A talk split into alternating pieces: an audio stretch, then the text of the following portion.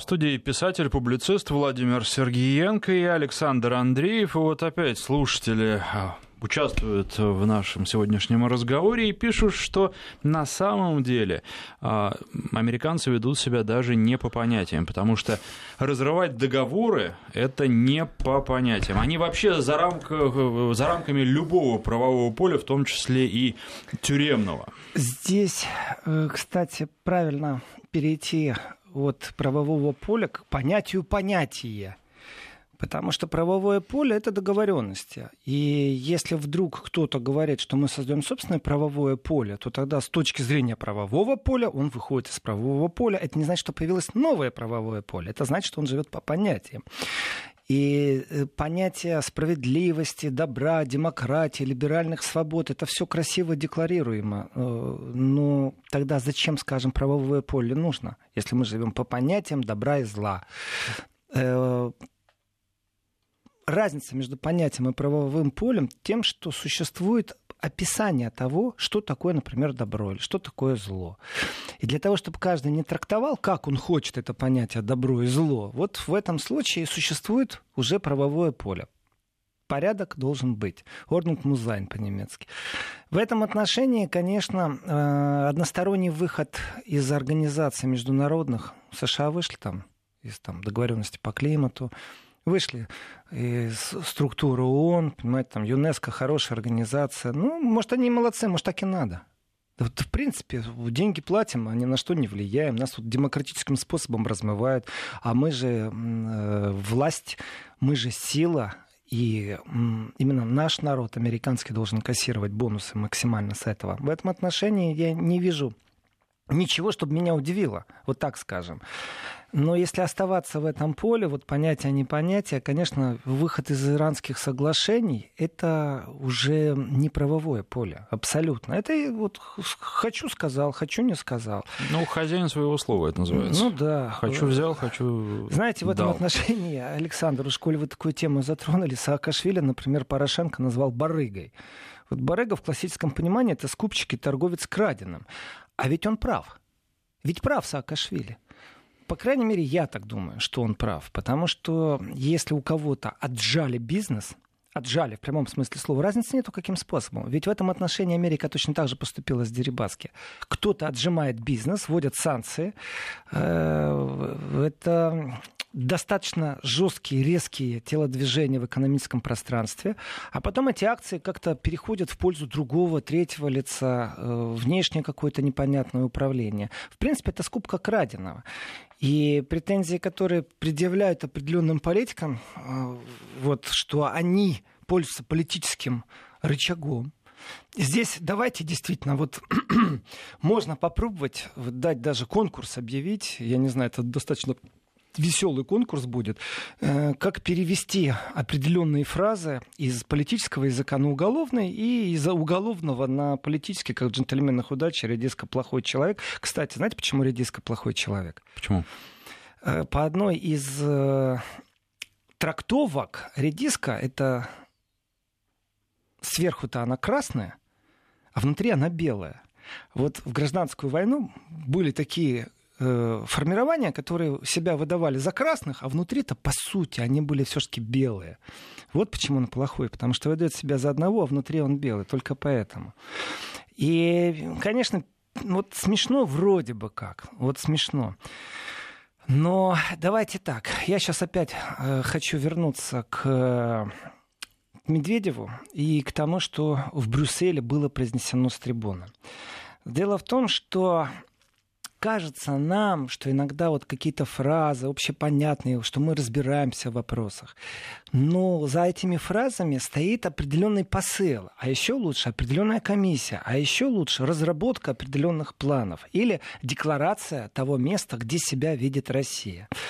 И здесь Э, именно в Брюсселе, именно на саммите без Америки, без жандарма, без смотрящего, или как в анекдоте немецкого комика, вот вы без это Бога. повторяете все, а мне кажется, что в Европе хотят так думать, что вот они такие свободные и на один саммит без Америки собрались. Э, мы сами себя подкалывать умеем, Александр, да, нам, европейцам, тяжело жить в мире, где нет полного суверенитета, по крайней мере, мы думаем, как э, его заполучить, думаем плохо, разрываемся собственными непонятными э, мировоззрениями, философией, но чему быть, того не миновать. Есть неизбежные вещи. И я вернусь к вашей подколке, но я хочу вернуться до того, как вернусь к вашей подколке, все-таки к Медведеву, потому что он э, очень четко задекларировал позицию России э, между Европой и Азией, я бы так сказал не совместно, а между Европой и Азией.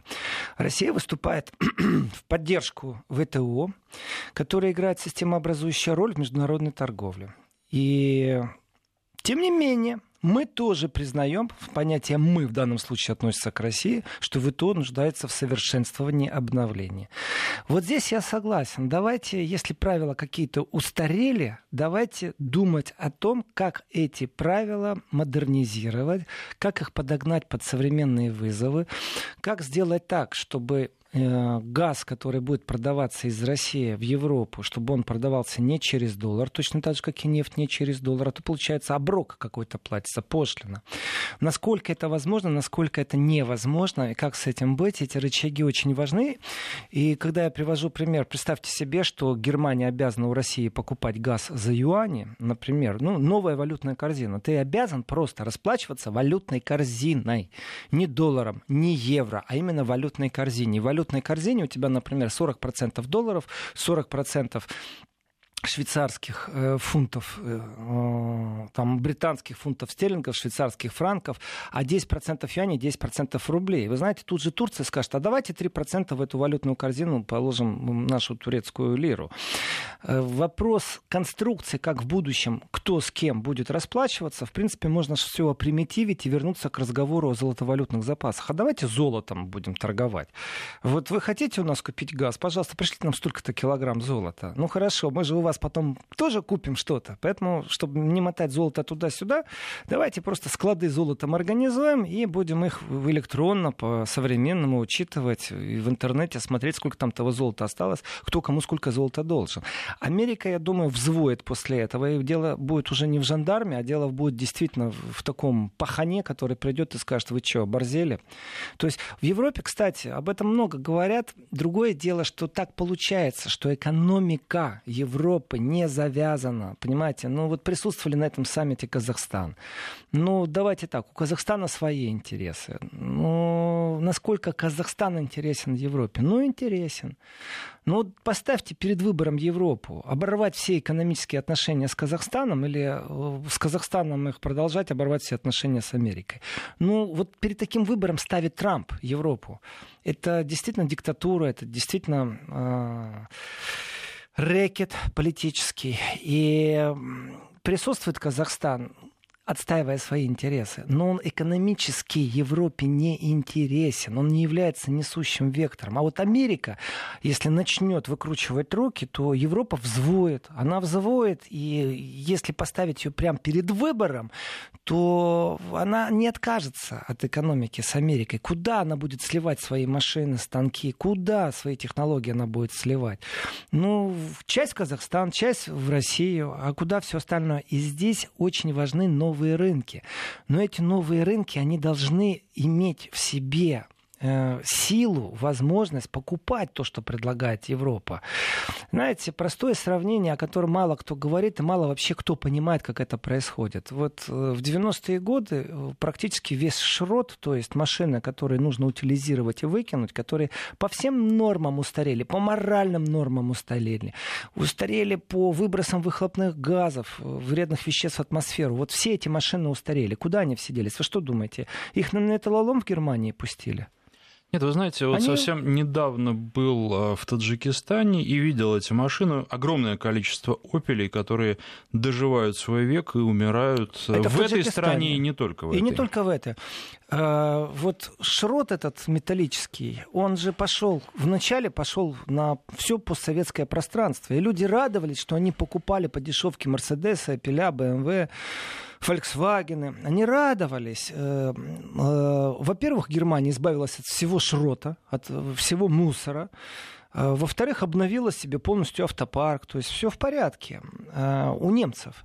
Но ведь точно так же, вот потом эти машины, вы говорите про Таджикистан, точно так же этот металлолом попадает в Африку, вывозится в больших количествах. Вы себе представить не можете, сколько сухогруза, контейнеров вывозят с машинами в Африку. Никто же не строит там новые фабрики, чтобы у них более-менее, ведь новая машина, давайте так, вот этот металлолом мерседесовский, э, который стоит 5000 евро, ведь точно так же за 5000 евро можно купить новую машину.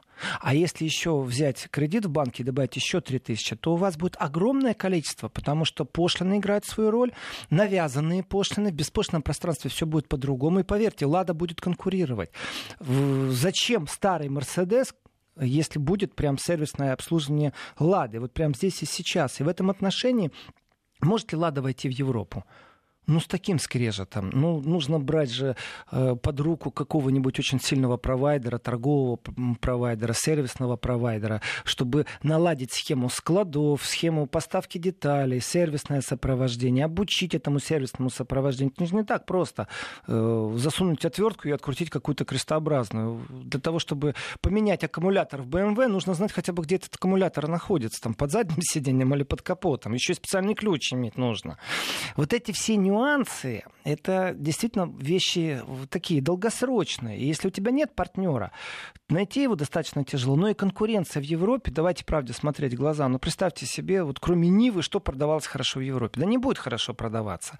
Другое дело Юго-Восточная Азия, другое дело Африка та же. И Европа прекрасно это понимает, кто будет конкурировать. Тот, кто с дешевизной вышел. Но прежде чем конкуренция этого плана начинается, за те же самые деньги покупаются бушные европейские машины машины со словами, что ах, у них там что-то лучше, там, ну, имидж, имидж. Но кроме имиджа и кроме машин, давайте посмотрим на простую вещь. Вы знаете, все оборудование, связанное с э, трансляцией, например, радиоволн, э, с сотовой связью, Откуда берутся ретрансляторы? Как они берутся? Вы что думаете, в Юго-Восточной Азии или в Африке нет рынка бэушного именно бывшего в употреблении, который точно так же, как машина, просто машина это живой пример, который мы выйдем. Точно так же перепродается все остальное. И точно так же, когда отыграли технологически, уже износились технологические ретрансляторы сотовой связи, они уходят в те страны, которые не могут себе позволить новое технологическое оборудование. Э, если есть длинные волны FM, вот у нас Вести FM, многие страны в Европе уходят от FM, переходят на дигитализированные на новые сигналы, новый вид, стандарты. Некоторые переходят мирным путем, некоторые вообще законодательным. Все, с такого-то числа больше нету FM в стране, понимаете? Э, куда девается это оборудование? Вы что думаете, его на металлолом пускают? Нет, конечно. Его сливают, опять же, вот, вот этим странам. И рынок в этом отношении очень интересен. Это юго-восточный рынок безумно интересен. 500 миллионов потребителей. Дайте им в руки самый дешевый мобильный телефон, поставьте мобильные э, соты, и вот вам уже рынок. У вас вас рынок 500 миллионного потребления. Да, они не в состоянии покупать за 1000 евро, за 1000 долларов что-то новое, но они готовы покупать альтернативные гаджеты. Э, технология уже пришла в страну. И вот этот слив бэушный, конечно, Китай здесь является настоящим э, смотрящим, потому что ему очень важно, чтобы этот рынок не захватили европейские, кстати, американские технологии, э, и по вторичному признаку, по вот этому бэушному рынку. И когда кажется, что это ерунда, нет, это не ерунда, это миллиардные потоки, технологические миллиардные потоки э, вот э, в бэушного пространства. И Европа прекрасно об этом знает, об этом не говорят. И вся конструкция, вот я обещал вернуться к этому разговору, вся конструкция, которая строится со странами некоторыми, это так, мы из тебя высасываем все ресурсы, э, технологию ты не имеешь права сам развивать, мы тебе ее не поможем развивать, можешь у нас ее покупать. Вот это технологическое преимущество, оно доминирует, очень сильно доминирует. И навязывание правил, в принципе, если мы говорим об интеллектуальной собственности, вот большой конфликт с Китаем об интеллектуальной собственности, он то вспыхивает, то гаснет, то вспыхивает, то гаснет. Этот интеллектуальный конфликт, э, почему? Потому что существуют правила первых. Вот мы первые придумали. Китай говорит, мы вас очень понимаем, вот правило первых будет, когда мы вас догоним. Я даже в этом вижу какой-то социализм, если честно, философию социализма. Э, Все для всех выплатили одноразово гонорарную форму. И в этом отношении Европа, Европа ну, не будет она инвестировать каких-то, там, не строить, скажем так, Сколково в Юго-Восточной Азии никто не будет строить.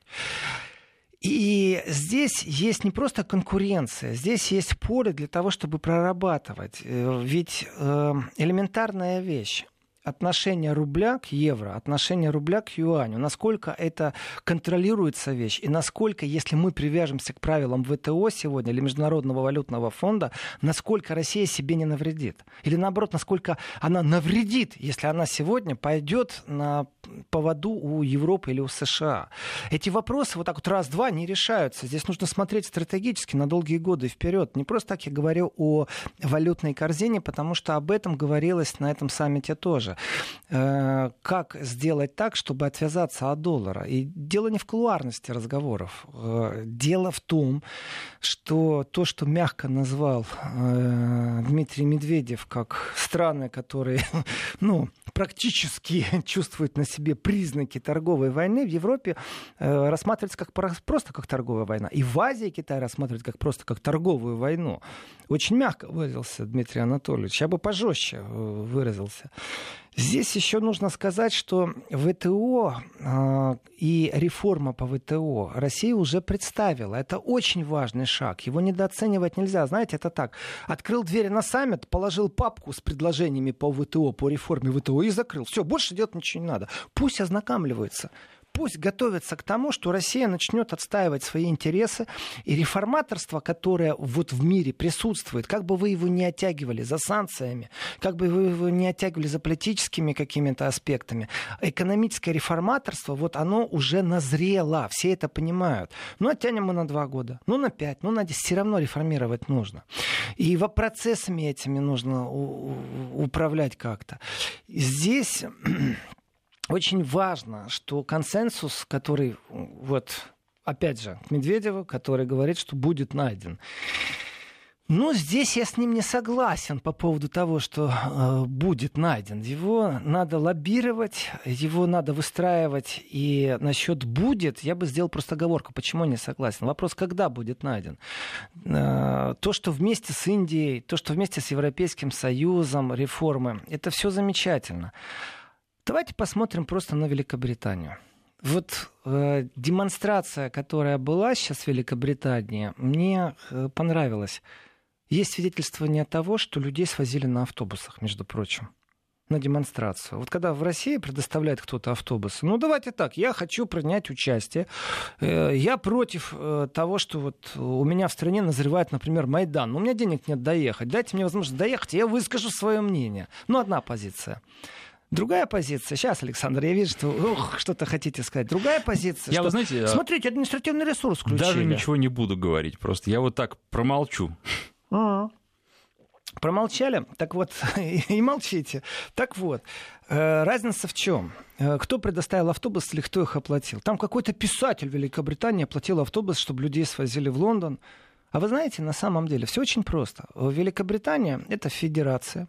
В ней э, грубо говоря, объединены под э, королевой разные страны, ну вот если откровенно говорить. И такие страны, как Австралия, вышли э, из прямого экономического э, крышевания, по вашему жаргону.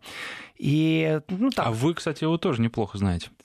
Еще как. У меня книжка вышла в 2004 называлась «Блатная сказка номер два». То есть вы смотрите, как загодя готовились.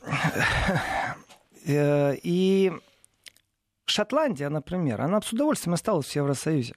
И если уж Великобритания поворачивается к Евросоюзу задом, то Шотландия с удовольствием использует этот момент, чтобы отколоться от Великобритании. Но нету сильной политической такой э, силы нету сильного политического лидера, который бы прям революционно, не эволюционно, а именно революционно занялся бы этим вопросом. Хотя попытки есть, но они вяло текущие. Э, и если какой-то писатель предоставляет автобусы в Великобритании, чтобы люди приехали на демонстрацию, знаете, демонстрация, которая была сейчас в Великобритании, она была такая. Скажите, а как мы выходим из Европы? Не в смысле, что мы... Я вначале было подумал, что они хотят э, новый референдум, и в новом референдуме сказать, нет, мы хотим назад в Европу. Нет. Оказывается, народ говорит так, расскажите нам, как мы выходим. У народа мало информации, что там, как там происходит, кто с кем торгуется. И в этом отношении на саммите в Европе сейчас было заявлено, что Великобритания, мол, работает, отчет дала, всех ознакомили. Но на самом деле миф нету договоренности. Э, этот призрак в 2019 году, что Великобритания окончательно закроет дверь, скорее всего, будет продлен, потому что э, Ирландия вопрос не закрыт и нету консенсуса. И вот найти консенсус, договориться не могут партнеры. Вот это настоящие партнеры. Великобритания и Евросоюз — это настоящие партнеры. Не так, как в России принято говорить, наши партнеры стратегические, там, США. Да враги это экономически ярко выражено. Как минимум экономический враг. Нужно дефинировать понятие. И э, вот настоящие партнеры не могут договориться. Великобритания и Евросоюз не только из-за Ирландии не могут договориться. Но по логике вещей, ну, заплатите кучу денег, э, Купите себе свою свободу, в конце концов, великобританцы. Но у нас сейчас очень интересная получается вещь. Вот кто-то может автобусы оплачивать, там какой-то писатель, но если этот писатель вдруг начнет оплачивать услуги определенных айтишных компаний, которые занимаются именно э, интернетом, для того, чтобы они стали раскручивать какую-то вещь, с этого момента человек, который выделит деньги на это дело, какой бы он убежденный не был бы брекситовец, он должен четко осознавать, в каком он пространстве живет. А его пространство будет такое. Не дай бог тебе зайти на русский сайт. Не дай бог тебе встретиться с русским журналистом. Не дай бог тебе встретиться с русским политиком. Не дай бог тебе встретиться с российским э, представителем бизнеса. И не дай бог ты где-нибудь будешь заметен каким-нибудь юристом, который имеет российские корни и который, не дай бог, пользуется тоже услугами какой-нибудь отечественной компании, например, по рекламе, раскрутке в Фейсбуке чего-нибудь там, любой социальной сети. Потому что сразу кем ты станешь? Ты станешь кремлевским сотрудником. И тогда любая твоя мысль по Брекситу или не до Брекситу, или вхождению назад в Евросоюз, это будет уже кремлевская мысль, а не твоей. То есть ты должен сам себя ввигнуть в самоцензуру общения и в изоляцию. 20 минут пролетели незаметно, и только Евгений Яковлев, его появление в студии, напоминает нам, что нужно сделать перерыв. 12 часов 34 минуты в Москве. Писатель, публицист Владимир Сергиенко и Александр Андреев. И вот, возвращаясь к тому, что вы сказали некоторое время назад по поводу того, как Трамп толкался. Вот если бы это был такой настоящий, уважаемый человек, то ему толкаться бы не пришлось. Все бы его пропустили. А здесь проблемы возникают у Соединенных Штатов, перестают их пропускать и перестают уважать. И, видимо, поэтому они бесятся. И, а, наверное, отчасти это такой комплекс неполноценности ценности. Они считают себя крутыми, каковыми, судя по всему, на самом деле уже не являются, но вот при этом надо свою крутизну постоянно доказывать, поэтому и толкаются, а кончится это всем, что в конце концов ему кто-нибудь либо подножку э, поставит, либо ну, ему просто толкнет ставят. в ответ. Ему свои подножки ставят, при том в большом количестве. Э, вот у него сейчас забот, конечно, полон рот. Выборы, Конгресс. Э, путешествия в поддержку своей партии, себя Свои лично. это не то. Какой-нибудь президент небольшой страны, как вот не согласится с тем, что его отпихивают. Давайте по-честному. Э, когда Трамп входил первые полгода на свой Олимп, первые полгода обсуждалось разные моменты, что перелом, вот как по-новому, новое слово, новое веяние в политике, в том числе рассматривался вариант Кеннеди, как поступить с Трампом сами американцы. Писатели-фантасты в этом отношении себе ни в чем не отказывают. Вы говорите об уважении к самому себе, не надо расталкиваться. В, прин... в принципе, так оно сейчас происходит. Вот этот момент, он очень ключевой для экономики. И здесь именно расталкивание всех именно вот эта вот манера Трампа в, бытовая, скажем так, это же это бытовуха для него с другими президентами разговаривать, о чем-то встречаться. И вот какой он в быту, такой он оказался и в политике. Расталкивание всех, я, я, Америка здесь, здесь. Но давайте тоже правде в глаза смотреть. Американская экономика, она держит за одно место экономику Европы очень сильно. Очень сильно. Не может экономика Европы взять переформатироваться. Это раз. Два. Э, кроме ностальгических связей, ах, наши партнеры, ах, наши друзья, э, дружба, дружба, это бачок врозь. Здесь в этом отношении новый вызов заставил вот этих вот старую формацию политиков э, по-другому тоже смотреть. А новые политики еще в Европе не пришли к власти. Э, не происходит изменений в политических режимах Европы. Это тоже правда. Они происходят, ну как, задали вопрос на пресс-конференции сейчас после саммита Меркель по поводу, э, о чем она говорила с Орбаном. Ответ был простой, а я вам не скажу. Там спросили про Северную Лигу. Да, ну мы частным образом, когда встречаемся, я, вы же знаете, я же не комментирую эти вещи. Э, то есть рабочие встречи, вот рабочий режим, Меркель встречалась с Медведевым тоже, понимаете, информации очень мало. Меня это радует. Спекулятивной информации нету, значит, нас не ждут большие буреломы. Значит, все под контролем, все в рабочем режиме. И вот сводить всю Америку сейчас к тому, что она борется за свое место, да, я ее по-человечески понимаю, эту Америку и этого Трампа. Конечно, обидно терять э, такое преимущество, которое было, и э, как-то нужно с этим жить, как-то бороться. Вот, вот последние попытки или наоборот начало новых попыток. Но я вернусь к саммиту. Дело в том, что на саммите произошли очень интересные вещи. И эти все вещи можно увидеть в, в, в декларативном документе. Э, этот э, Форум Азия-Европа, АСИМ-12, Брюссель 2018, глобальные партнеры в решении мировых проблем. Этот документ не очень большой. Если его посмотреть внимательно, и самые главные вещи, которые там озвучены, 31 пункт всего озвучен, то вычеркнем все протокольные технические вещи. Ну, спасибо вам, в следующий раз встретимся там. Есть очень важные моменты. Э, ну, например, я цитирую. Лидеры выразили стремление к достижению гендерного равенства и расширению возможностей для женщин посредством поддержки качественного образования. Вот скажите, пожалуйста, у нас э, или у вас, э, вот у нас от Владивостока до Лиссабона, есть проблема гендерного равенства в образовании? У нас что, женщины не пускают в школу? Для кого этот пункт нужен? Вот такие вот технические пункты, они очень часто размываются, обязательно поговорили, обязательно была какая-то подкомиссия, но для кого-то это может быть важно. Вот честное слово, я уверен, что в Беларуси все точно так же нормально с гендерным образованием, нет проблем с равенным гендерством у женщин и мужчин, одинаковый доступ к образованию, одинаковые возможности, нету каких-то там суперквот. А в Германии квоты есть, например. Вот мужчины сегодня могут говорить о том, что на мужчин-то нету квот, на женщин есть в политических партиях. Понимаете? Э, потом э, квоты по поводу образования звучит хорошо. А как по поводу квот э, введения в советы фирм? Если фирма, это акционерное общество, имеет совет директоров, там тоже должна быть квота женщин. Вот как с этим быть? А почему квота за мужчин? Ну какой там маразм? У нас тут практически идет протекционизм американский, у нас тут война торговая. Вот не то чтобы на носу, а у некоторых она в кармане конкретно. А вы мне рассказываете о гендерном равенстве. Но ведь с другой стороны, для кого-то это важно. И эта важность такая, ну, маргинальная важна. Может, разговор идет о Камбодже. Я же не знаю. Может, об Индонезии. И для них это важно. И тогда вот в декларативном документе там стоит, что вот трудности, которыми сталкиваются девочки и женщины, включая различные формы дискриминации, ограниченный доступ к экономическим и социальным возможностям – для кого-то это важно. Это не для меня важно. Пусть этот пункт остается, но давайте посмотрим на другие пункты, которые безумно важны. Знаете, что прозвучало самое важное, вот как для меня на этом саммите в Европе, который не раздут как что-то такое невероятное. Он, для меня это абсолютно рабочий э, вариант. Рабочие лошадки приехали и поработали.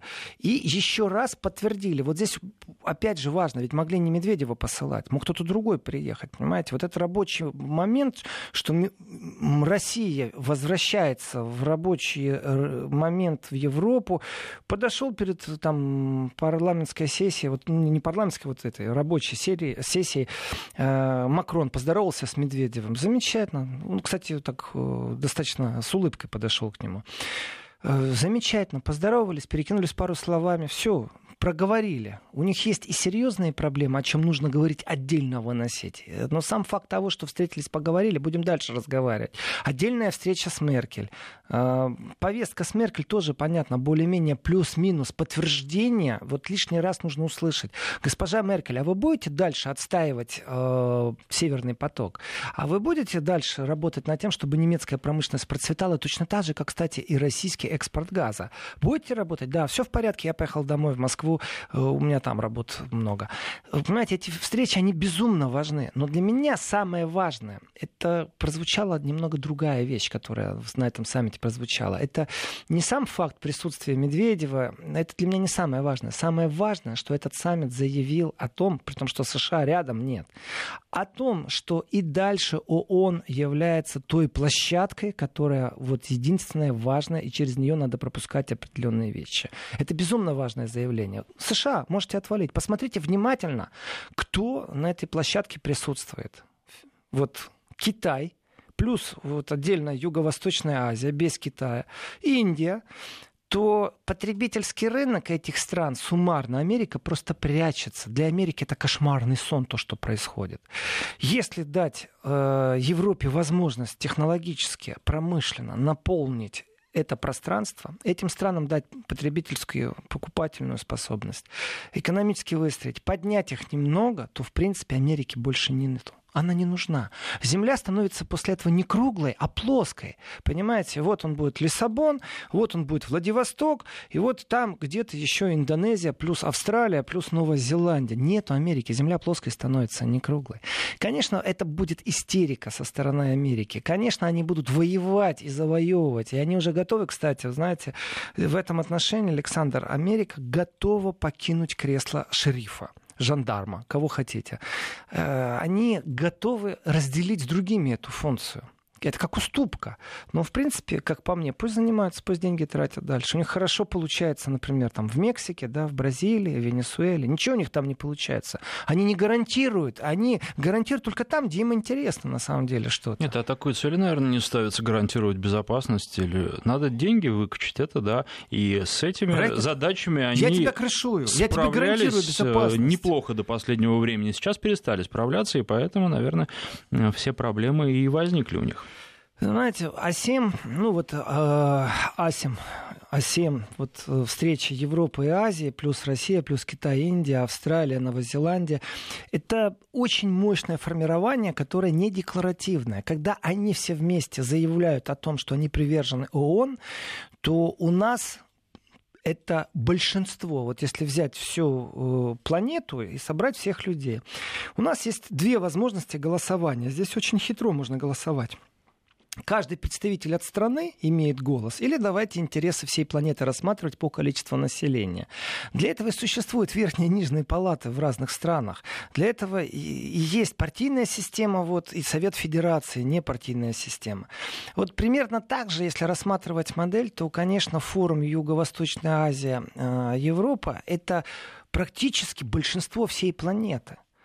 И Россия даст ресурсы, Европа даст технологию. Все это еще можно продавать в Юго-Восточной Азии, выстроить взаимоотношения. А, тогда даже, кстати, можно и про Африку забыть. Которая плюс, если Африка, тогда точно земля плоская, больше нет э, в этом пространстве возможности диктата, экономического диктата со стороны США. Нет больше. Америка, кстати, опомнится, побежит э, в другую сторону. Ну, пока она очень профессионально играет. Тоже давайте так. Сколько уступок она уже получила. Ей пошли на уступки Европу пошла. Китай, кстати, тоже на некоторые уступки идет в этом отношении. И нужно отметить, что здесь встречаются и министры разные. Но об этом буквально через секунду. Через несколько секунд продолжим разговор. И, собственно, как и обещали, продолжаем. Давайте так, в рамках, э, на полях э, этой, этого саммита, который происходит раз в два года, происходят и другие встречи, и они регулярно происходят. Встречаются министры образования. Вот это кажется смешным. Когда встречаются министры экономики, министры иностранных дел, министры обороны, для нас это все понятно. А что делать, если встречаются министры образования? Они о чем? О чем они говорят? А я вам скажу, это очень важный момент, подготовка кадров.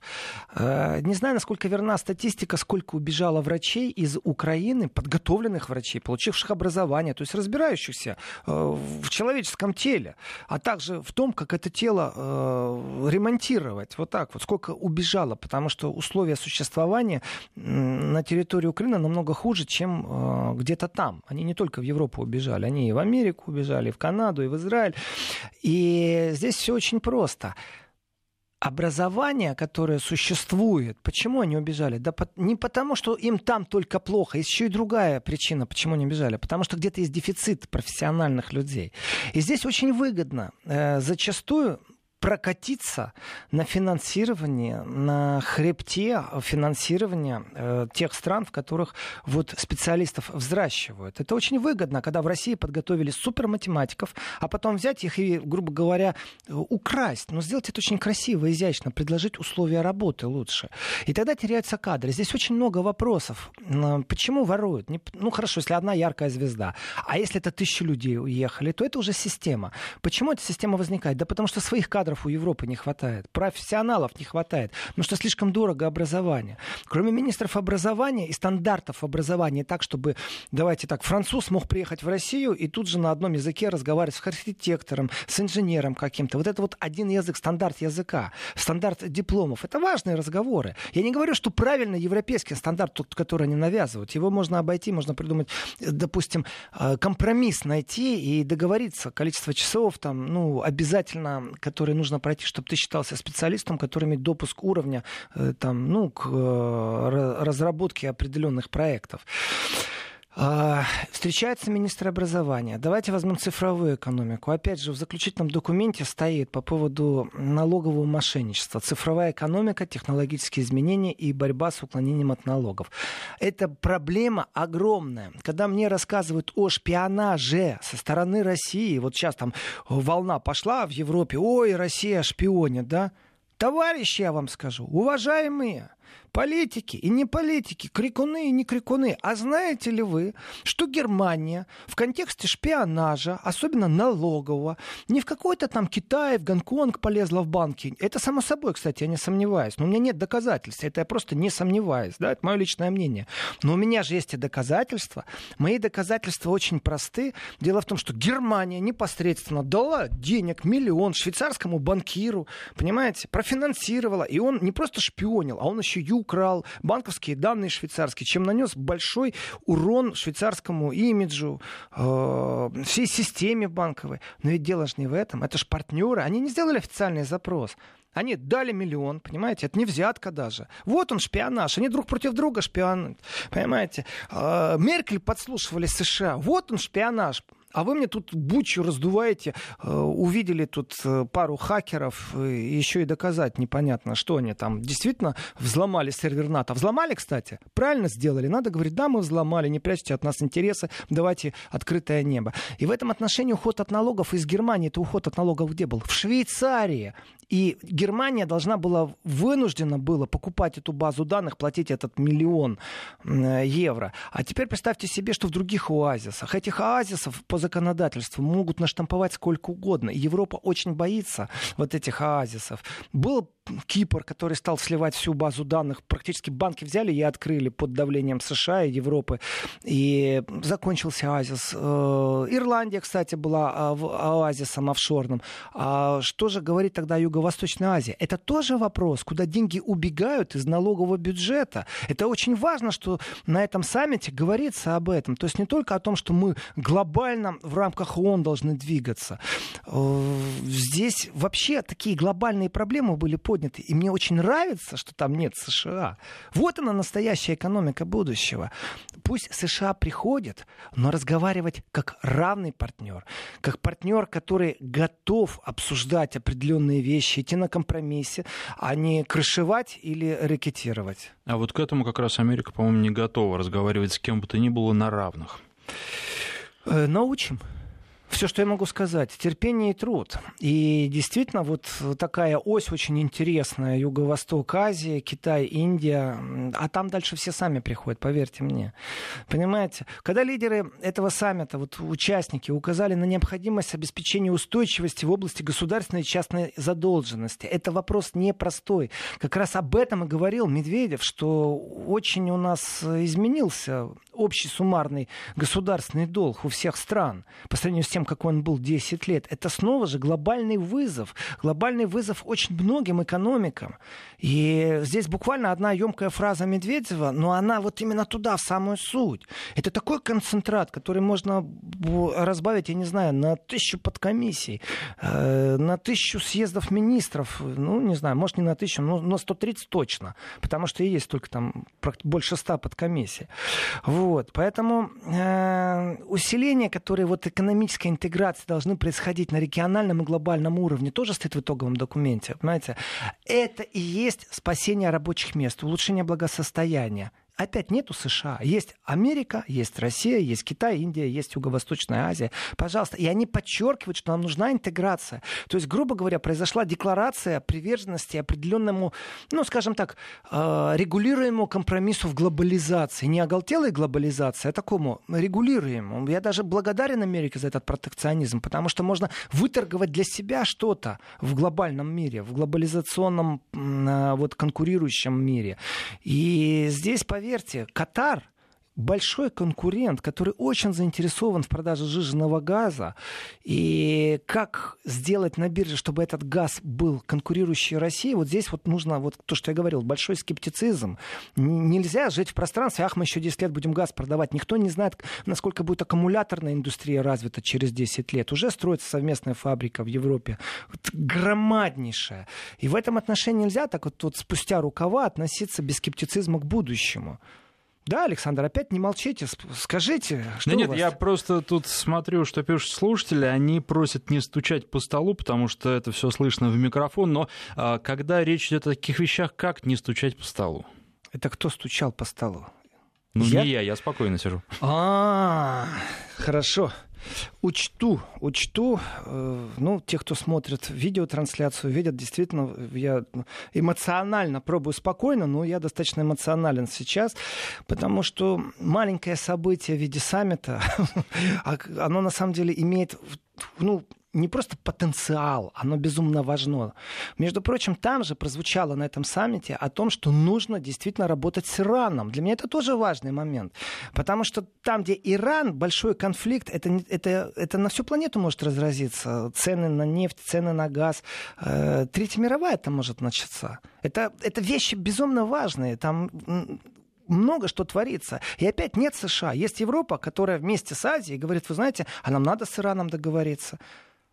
Здесь много нюансов. Я этому саммиту ставлю хорошую оценку. Они отличники, если Здесь честно. Здесь мы ставим, ну, запятую, наверное, до завтрашнего вечера писатель-публицист Владимир Сергеенко. До завтра.